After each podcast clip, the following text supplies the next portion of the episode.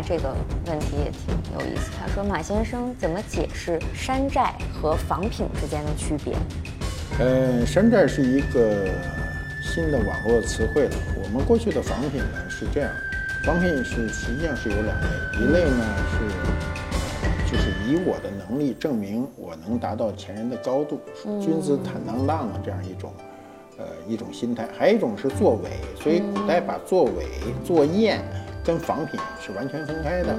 所以古代呢，你比如雍正的时候，雍正、乾隆的时候有大量的仿古艺术品，有的以假乱真，甚至我都认为今天在全世界博物馆里都有雍正当年仿制的明朝的瓷器。那么，另外一种呢，它就君子坦荡荡，比如像乾隆时期有的瓷器上面就写着“大清乾隆仿古”，写的很清楚。那么山寨呢是这样，山寨在我们目前的这个语境中啊，我们认为山寨的主要含义呢是这种作假，就是利用它的现有的能力模仿一个其他真实的商品，然后呃以假充真的去变得利益，变得利益，这叫山寨。如果说他没有想变得利益，他只是想我们今天仿制。一个东西仿制的很成功，我也没有商业目的，那我想这个山寨从某种意义上讲就是一种仿古，啊，仿古在中国历史上从宋代以后很多的啊，它就是要证明，就是看到古人的高度，希望我们今人能够在某一种时候达到同样的高度，啊，以致就是不再使手艺失传。我们过去最爱说的就是手艺失传了嘛。啊，仿古是这个目的，防止手艺失传。所以它其实这个动机还是非常不一样，完全两个动机。对对对，就是你以我认为啊，今天的社会以牟利啊，就是这个为目的的，那这个全部是违违反法律和道德的。如果不是，你只是证明自个儿的能力，我觉得那那为无所谓。所以山寨这个词得得分析，嗯。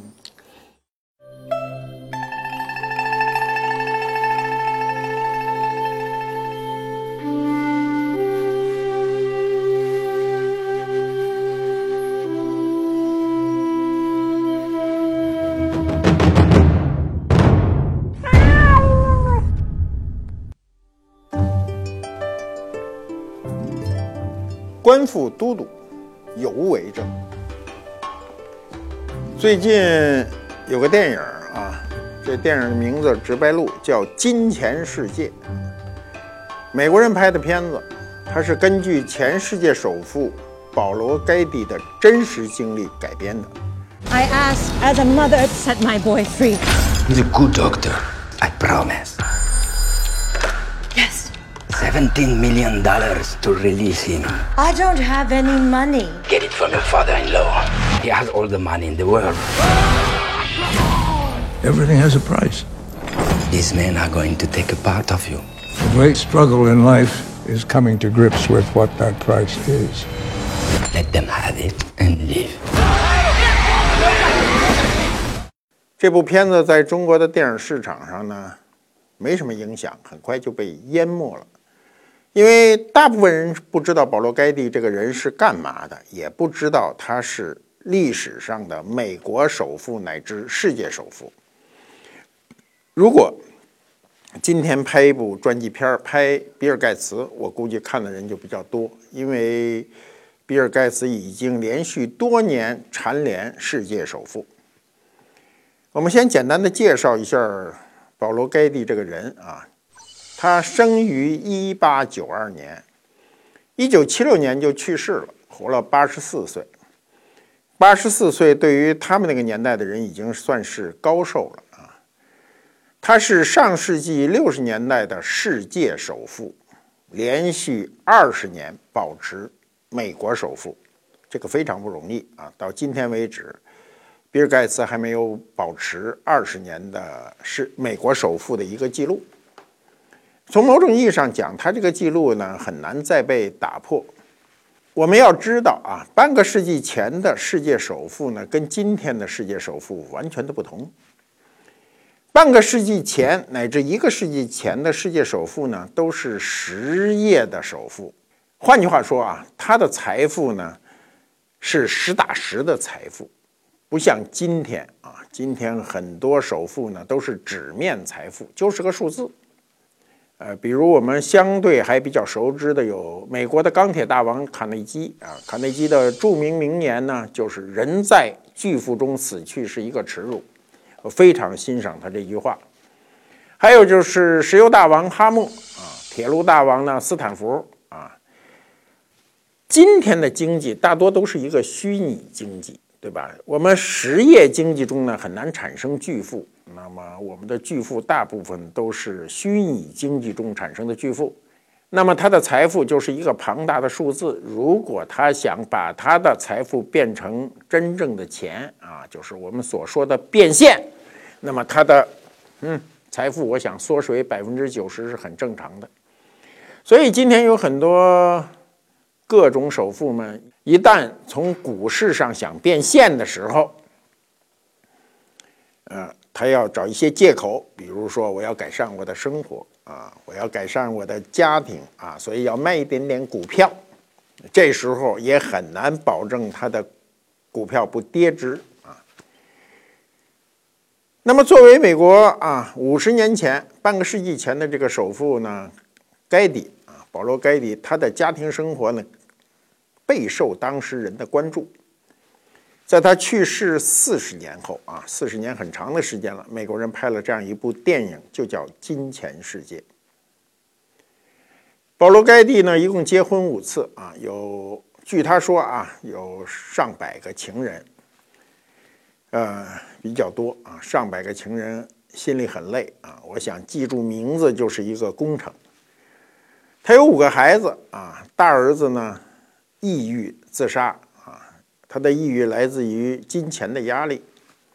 他准备让二儿子接管他的生意，结果二儿子呢染上了毒瘾，就废了啊，就废了。他的妻子啊，盖尔跟他离婚后呢，第二任妻子呢也是因为吸毒过量去世。那么电影里描述的这个这个被黑手党绑架的啊。这个是他的孙子，是他的第二个儿子生的儿子，那就换句话说是他的孙子之一。嗯，这个桥段在电影里非常重要，为什么呢？是因为绑匪呢提出要一千七百万美金的赎金啊，保罗盖蒂一个钱都不愿意给，他给出了两个拒绝绑匪要求的理由。I have fourteen grandchildren. If I start paying ransoms. I'll have 14 kidnapped grandchildren. Yeah, but you're a famously ruthless negotiator, Mr. Getty. Yes, but there's very little in life worth paying full price for, don't you think? How much would you pay for your grandson, if not 17 million? Nothing. 从态度上讲啊，保罗·盖蒂的这个说法是对的。从古到今，如果你跟绑匪妥协的话，就会导致第二例案情的发生。 所以，世界各国啊，政府一般都不跟绑匪谈判，个人呢，尽可能的利用国家机器解决这个矛盾。所以我们一般情况下不提倡跟绑匪妥协。一旦妥协呢，就会有下一次啊。比如我过去好像讲过啊，北京的。民国时期有一个翡翠大王叫铁宝亭啊，他的外号就叫铁吧。啊，生意做得大，在北京的廊坊头条有很多房产啊。你有翡翠，你有房产，你就一定被人盯上。大女儿一被绑啊，呃，他一回家，仆人就说：“老爷啊，说大女儿被绑架了，要赎金多少多少。”记不住具体数了。铁宝亭就说呢，给他多少多少钱啊？这说的就是他绑匪要的十分之一的钱。说告诉他，要不然要钱，要不然撕票，嗯，不谈判。你想想，这绑匪他就是为了要钱，他不是为了要人命啊。所以钱少也是钱呢。所以在这个情况下呢，只好要钱放人啊，非常规矩。绑匪一定要有他的规矩，如果拿了钱撕票，这是在绑匪中最大的机会。那么很多人就说啊，盖迪太冷漠了，吝啬呀，他为他自己的亲孙子哈就出点钱怎么了？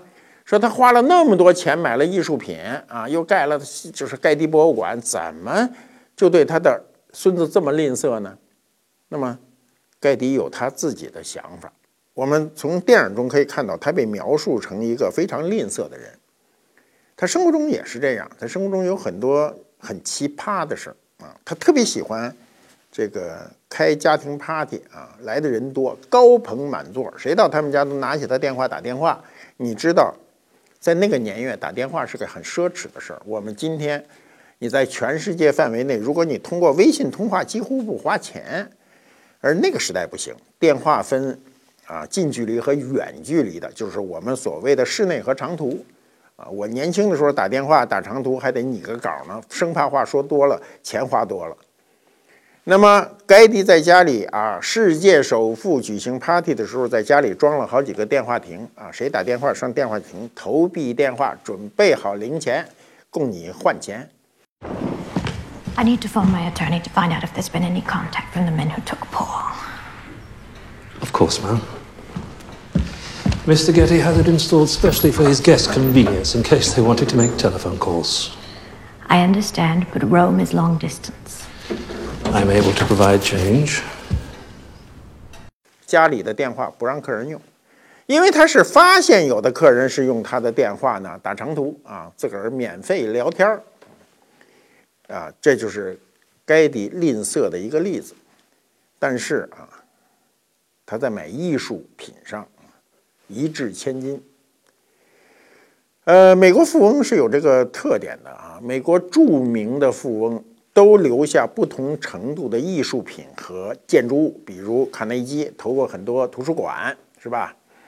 呃，比如洛克菲勒啊，我们都知道石油大王啊，今天有两所美国的顶尖大学呢，都是他创办的，一个是芝加哥大学，一个是洛克菲勒大学，都是他创办的。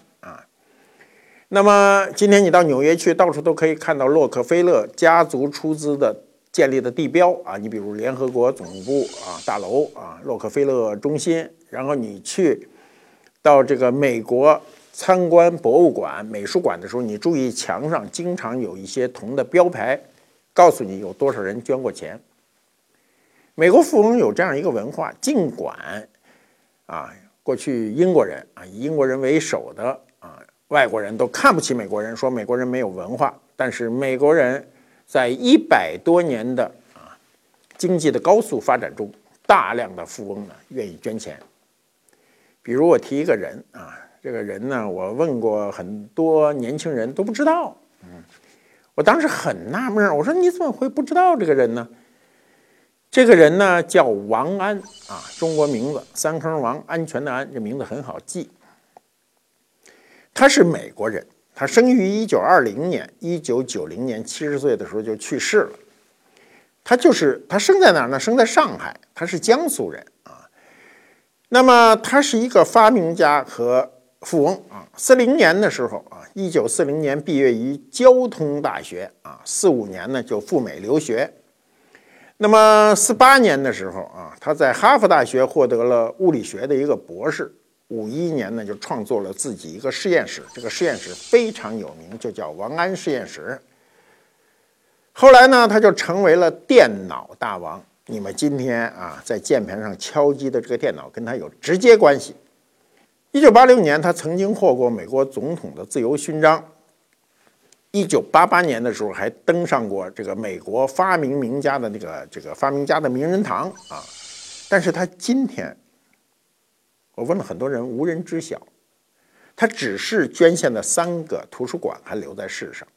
你知道当时的他的在电脑中的地位远在比尔盖茨之上啊！如果王安在不走错路的话啊，那么今天我们知道的最强大的电脑公司一定是王安的公司。你想想，一个人啊，如果你发了财，我们。就是按照老百姓啊的一般的说法，就是你发财了啊，你不去做文化的事儿。如果你在文化上没有建树，一旦你过世啊，事过境迁，就没人记得你了。所以，美国富翁历史上有名的富翁，能够被我们今天的人熟知和记住的，都是因为他在文化上做了事儿，不管你是做大学、做图书馆，你还是做艺术馆、做美术馆、做博物馆，一定是要向文化致敬，向文化靠拢。盖蒂呢，他有那么多钱，很多人好奇说他怎么发的家呢？他爹有点钱啊。一九三零年的时候，我们都知道，三零年很久远了，距离现在我们算一算，有八十多年了啊。盖蒂的父亲死了以后，给他留了五十万美金。一九三零年的五十万美金可以说是一个天文数字。那么在这之后的二十年呢，他就利用这五十万块钱啊，我们现在所说的第一桶金，我们第一桶金一般都是自个儿去捞的啊，但是他这第一桶金是爹给的。在这后来的二十年，从一九三零年到一九五零年呢，他在股市和石油界的不断的啊投资啊扩张。一直到了一九五三年啊，科威特这个机会来了。他在科威特边境打井成功啊，迅速就积累了石油。你知道，那时候全世界依赖的这个能源就是石油，所以他用了很短的时间，不到三年就积累了十亿美元，成为了美国首富。你今天说啊，有十亿美元不新鲜，中国现在好多人都有十亿美元啊。但是你知道，在六十年前，十亿美元的那个那个当量级，那时候十亿美元啊，比如我们换算成艺术品，那就今天卖上亿的艺术品，当时可能就几百美金。所以那个时候的十亿美元啊，让这个保罗·盖蒂连续二十年保持了美国首富的地位。一直到阿拉伯国家啊把石油收回国有，多少有点赖皮啊，把石油收回了国有，才让他的财富的爆发之路呢止步。那么这么富有的一个盖蒂啊，他的家族比较庞大，他结过很多婚嘛，生过孩子嘛，生过很多孩子啊，所以他的家族的庞大就躲不了一个魔咒啊，就是富不过三代。所以有人说他啊，坐拥金钱世界也买不到幸福啊。所以我们老说粗茶淡饭啊，过一个平常百姓的日子是一种幸福。那么他的长子呢，呃，就是由于啊压力太大。什么叫压力大？有钱就有压力，没钱的人都说我没压力，我没钱啊。有钱我也不会有压力。我告诉你，如果你是一个对应你能控制的钱，比如你觉得我的能力不错，我能控制一百万块钱。所谓控制，就是你能让这个钱再生出钱来啊！你说我会花钱呢，不叫控制啊，那叫你控制不住啊。如果你说我有一百万钱的控制能力，我拿一百万，我可以让它增长，那算你有一定的控制能力。你说那我可以放大十倍，一千万，放大再放大十倍，一个亿，一个人，我们说一个没有经验的人，一个亿的现金，他绝对会出问题啊！这就是说他控制不了。每个人能力是有限的，当他控制不了的时候，压力就会变得非常大，那么他就有可能选择另一种方式。所以，这个保罗·盖蒂的长子呢，就选择了自杀啊。那我想，他可能算抑郁症的一种吧。那么每个富翁都有一个问题，就是谁来继承？所以这个继承的重任就落在了次子身上。这个。由于长子自杀呢，这个次子就比较受到娇宠所以这个次子就染上了一个恶习，吸食毒品。我曾经啊，跟很多年轻人，包括跟儿子都说过啊，儿子当年一个人只身出国，我跟他说，人生啊有两件事绝对不能碰啊，这两件事一定使你不幸福，绝对不可能使你幸福。今天我可以。跟所有看到这个视频的人说啊，这两件事很简单，一个毒，一个赌。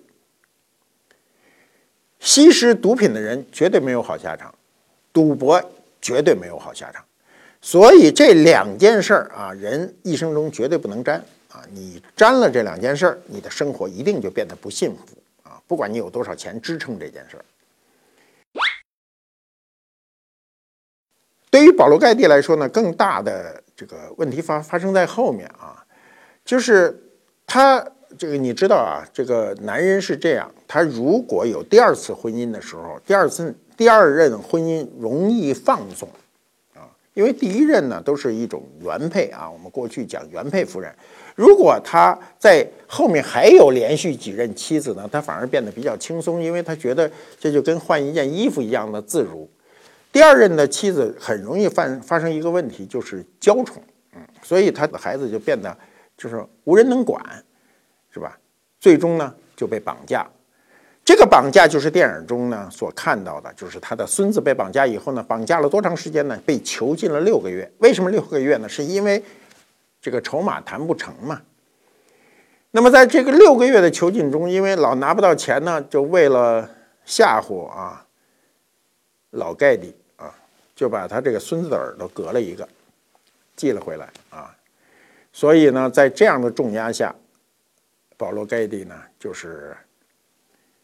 经过反复的谈判，最终呢，呃，这个赎回了他这个孙子，给了大概是三百万块钱，三百万美元。那么这跟他一开始要的钱呢，差距是非常大的，但是也是很大的一笔数额。这个孙子回来以后呢，这孙子啊，这孙子确实很孙子啊，还是继续滥用毒品。八一年就中风，中风以后呢，就是失半局部失明啊。然后严重的语言障碍啊，最后在轮椅中度过了残生。那么你想，保罗盖蒂还是很不幸的。那么第三个儿子呢，是他家族中呢最兢兢业业的人啊。即便如此呢，也没躲过啊盖蒂家族与丑闻的这种，就没躲过这个厄运。他一直是人们心目中的盖蒂家族最值得。尊敬的一个慈善家啊，他在当地啊，在旧金山呢，啊，这个是个慈善家，但是他对歌剧啊，你看多雅呀，有钱呢。过去喜欢歌剧的人都是上流社会啊，对酒呢都情有独钟。那么，在一九九九年呢，人们就发现呢，他在那个他还有外头还有一个密室，有个外室，秘密的外室啊。呃，他与妻子呢有四名子女啊。但是他跟那个女人呢，还有三个女儿啊，所以在这个美国这个社会，其实美国社会很严谨的，尤其在几十年前啊，我们现在全社会啊，不管是美国社会还是中国社会，都对这些事儿比较宽容，但是在几十年前没有现在这么宽容，所以人们对他的看法呢，就一落千丈。有钱人的教育啊，从某种意义上讲呢，比。这个没钱人的教育要难，嗯，所以呢，人性之恶啊，在金钱面前表现的非常淋漓尽致。所以，《金钱世界》这个电影中呢，就有盖蒂的这样的名言啊，或者说是他一句台词。他说：“成为有钱人啊，是个容易的事儿啊，做个有钱人很难。”这话说的很有意思吧？你们再好好体会一下。When I wrote my book, How to Be Rich. the publishers wanted to change the title. They wanted to call it How to Get Rich. Well, I told them getting rich is easy. I mean, any fool can get rich. And any number of fools do. I've noticed that.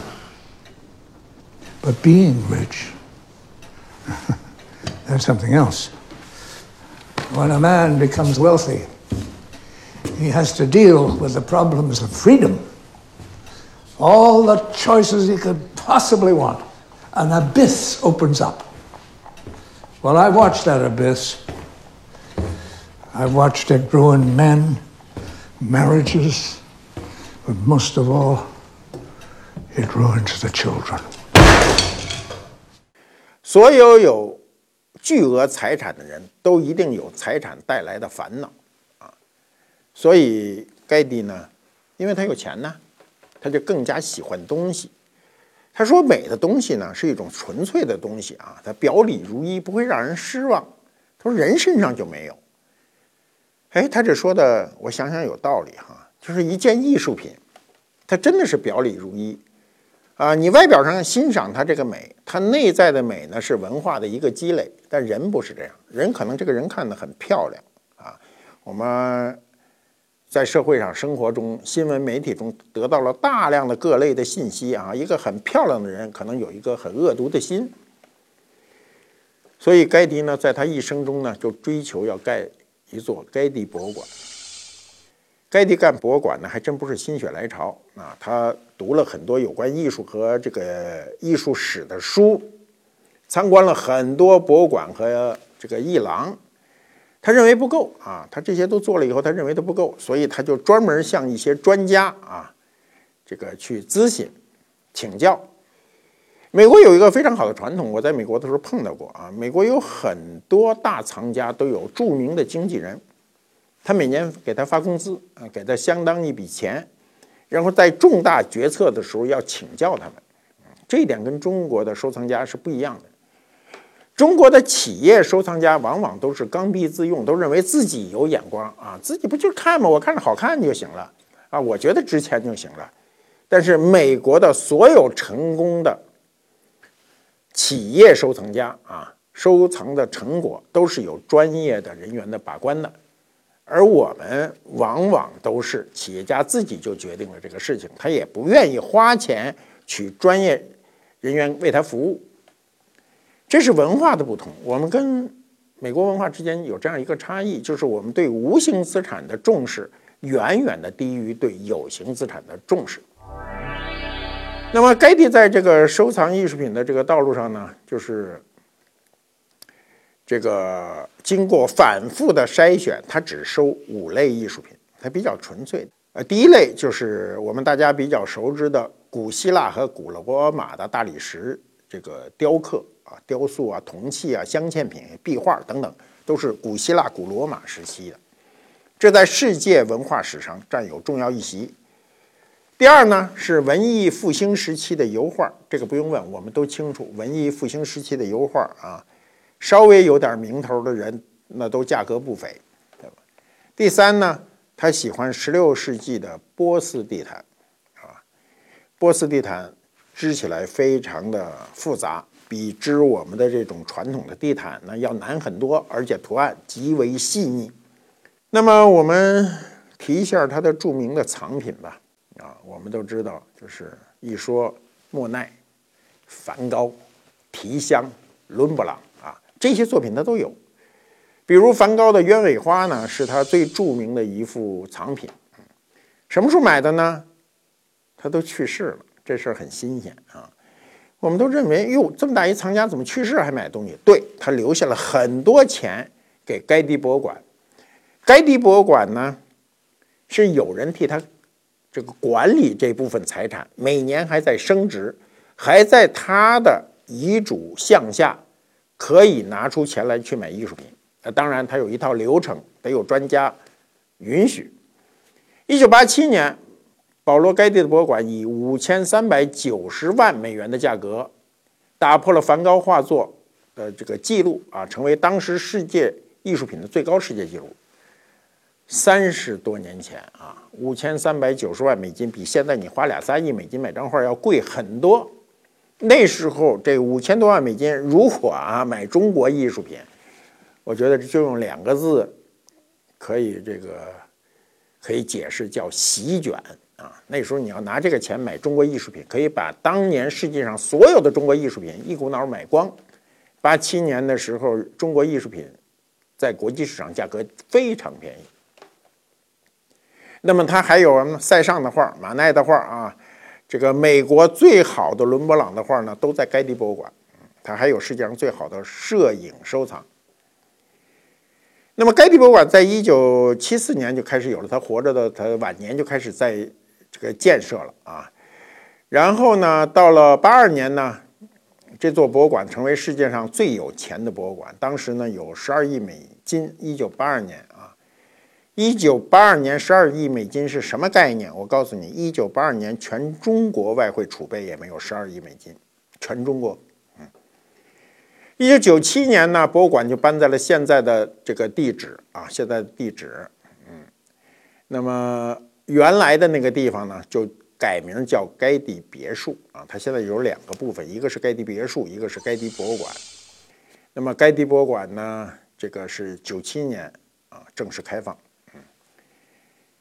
我大概就是在十几将近二十年前，那说起来就是它开放的那会儿啊，我去了啊。它位于呢圣莫尼卡山脉上的一个海拔不太高，八百八十一英尺的一个山崖上，它有个断崖啊，它在山，它把那个建筑物建在山顶上，它山下呢有个停车场，那停车场巨大，呃，他觉得把停车场建山上呢难看，所以他在山下建了一个停车场，然后在山上和山下之间呢修了一个铁轨啊，一个铁轨呢有个小火车啊，你把车停在这个停车场呢，都坐小火车呢。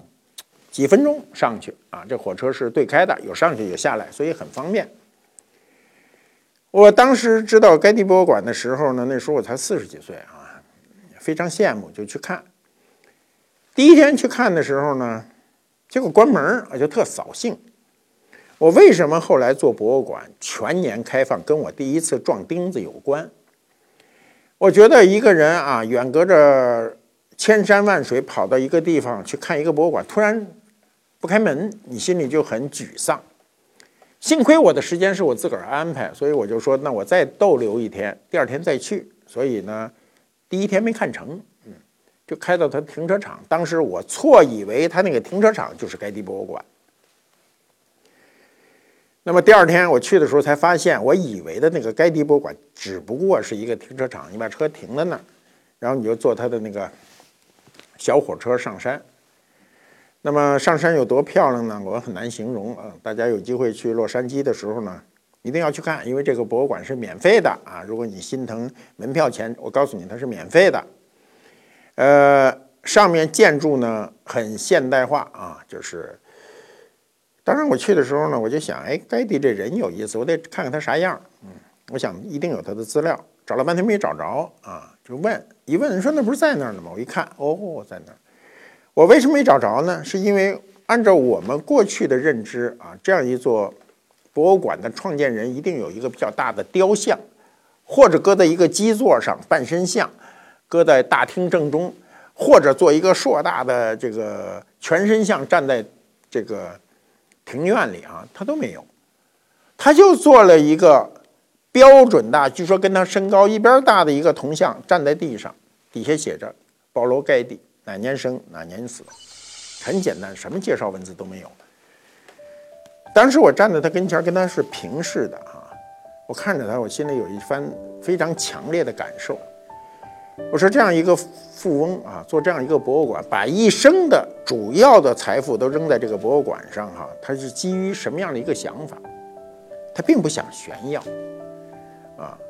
他这种思想很像我们过去古人的思想。我们古人过去都是这样：你越有财富，越不应该炫耀，啊，不是说你不希望别人知道你有钱，而是不应该拿钱这个事儿作为自己身上的一个筹码。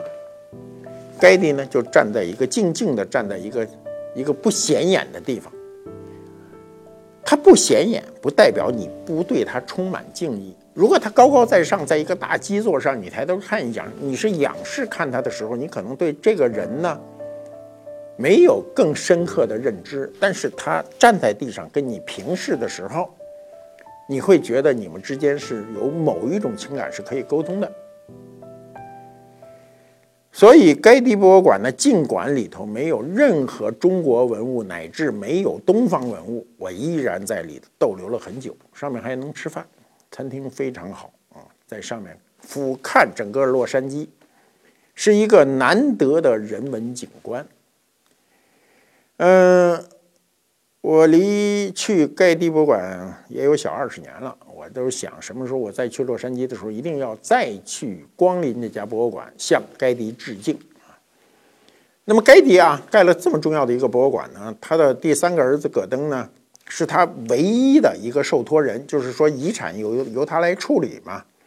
但是你知道哈，这个富二代啊，有很多时候呢，对自己祖辈所创下的这个产业没兴趣。首先，他对石油事业就没兴趣。你说弄这一桶一桶的石油有啥意思啊？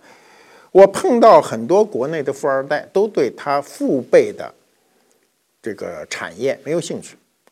我们别说他什么产业，我一说什么产业，你就知道我在说谁。他觉得，他说我爹弄这事儿什么弄这没意思啊。他因为生活状态好，用他爹的钱读了大学，出国旅游，开放了眼界，觉得兢兢业业做这样一个基础的事业呢没意思，不如搞一些什么呢？搞一些文学呀，搞一些电影啊，搞一些艺术啊，啊，我又有钱，我又不在乎啊，所以很喜欢干一些很虚的事业，就比如投资电影啊，做金融投资啊，就喜欢做这种事儿，所以对自己家族的传统产业没有兴趣。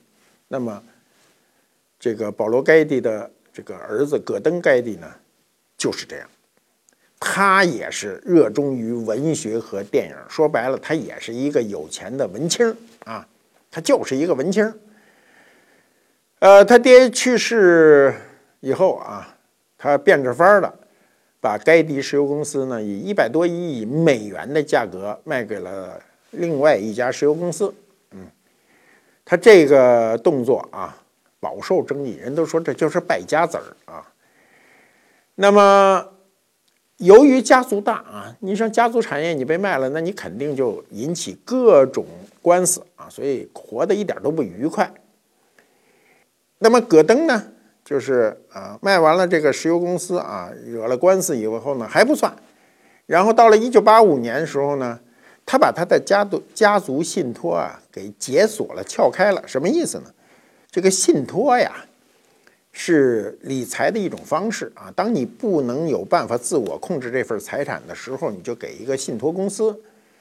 当时呢，这个保罗·盖蒂呢，他有四十亿美金啊，想起来就是三十多年前的四十亿美金，非常多呢，就是让这儿子管。这儿子呢，就使用了各种法律手段。第一个法律手段呢，就要损失十亿美金，他在所不惜啊！这钱不是的，不是他的。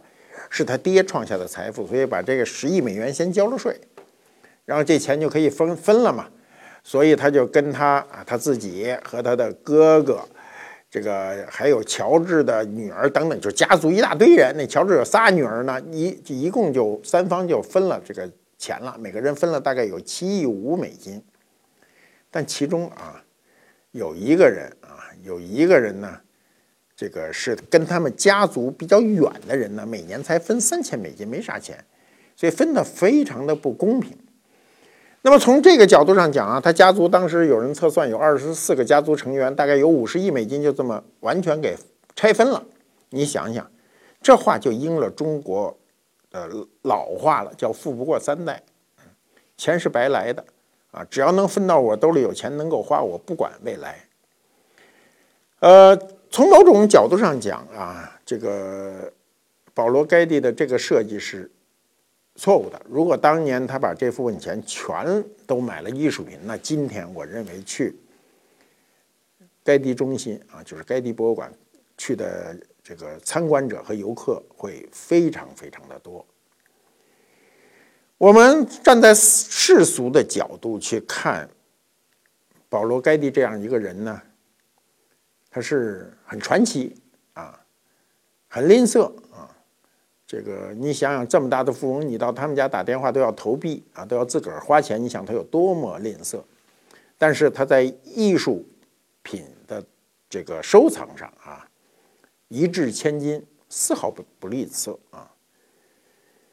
我们我们作为一个旁观者啊，看保罗·盖蒂呢。实际上，他是一个对艺术极度大方的人，他对艺术怀着一种挚爱。一个没有挚爱的人是不可能做这样一个博物馆，也不可能投入如此之大的资金。今天啊，有机会去美国洛杉矶的时候啊，这个一定要抽出半天时间去保罗·盖蒂的这个艺术中心看一看。我们。讲了，保罗·盖蒂的艺术中心中没有东方艺术品。那么我们怎么挑一件文物呢？能跟保罗·盖蒂的博物馆有机的勾连起来？我们提到，保罗·盖蒂的博物馆里呢，有一张著名的梵高的鸢尾花，我们可以看一看。非常漂亮的一块中国人画的盘子，上面也画的是鸢尾花。呃，这块盘子是我也花了五千三百九十万美元买到的。我心里是这么想的：其实我没花这么多钱。我们很难在中国看到这样一块漂亮的盘子。这个盘子是画于，啊，比梵高还早呢。我告诉你，这是画于18世纪早期雍正年间的一块外销盘子。这个盘子在当年的社会地位非常高，远比梵高那张画高。那时候梵高还没有画画啊。当时欧洲的贵族使用如此华丽的餐具，是我们今天很难想象的。我们曾经把这样一股华丽之风画在一个瓷器上，是因为当时欧洲人烧不了这么好的盘子。我们还可以看看它的背面，背面依然有我们中国人熟知的蝶恋花，花就是艺术，蝴蝶就是我们自己。今天就说到这里，我们下次见。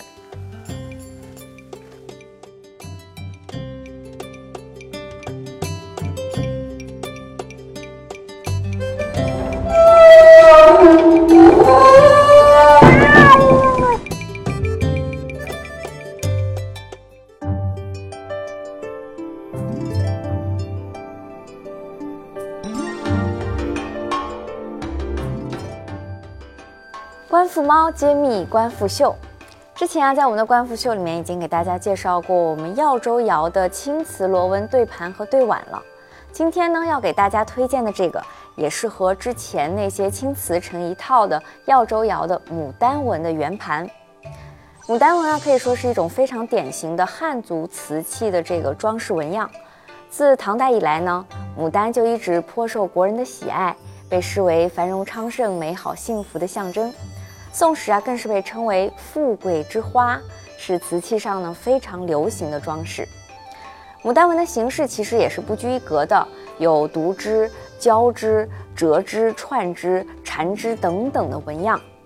那定窑器上经常出现这种一枝独秀的单朵牡丹，像这个耀州窑的瓷器上呢，就经常会出现这个两两相对的花朵。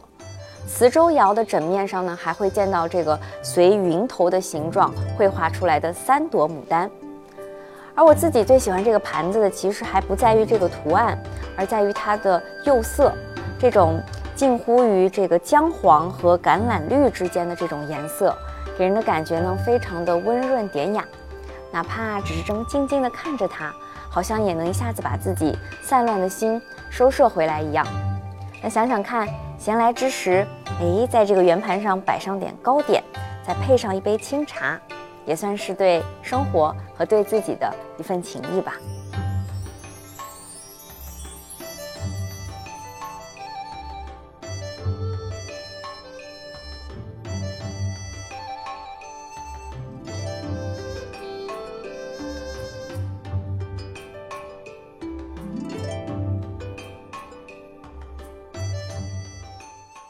这世界很酷。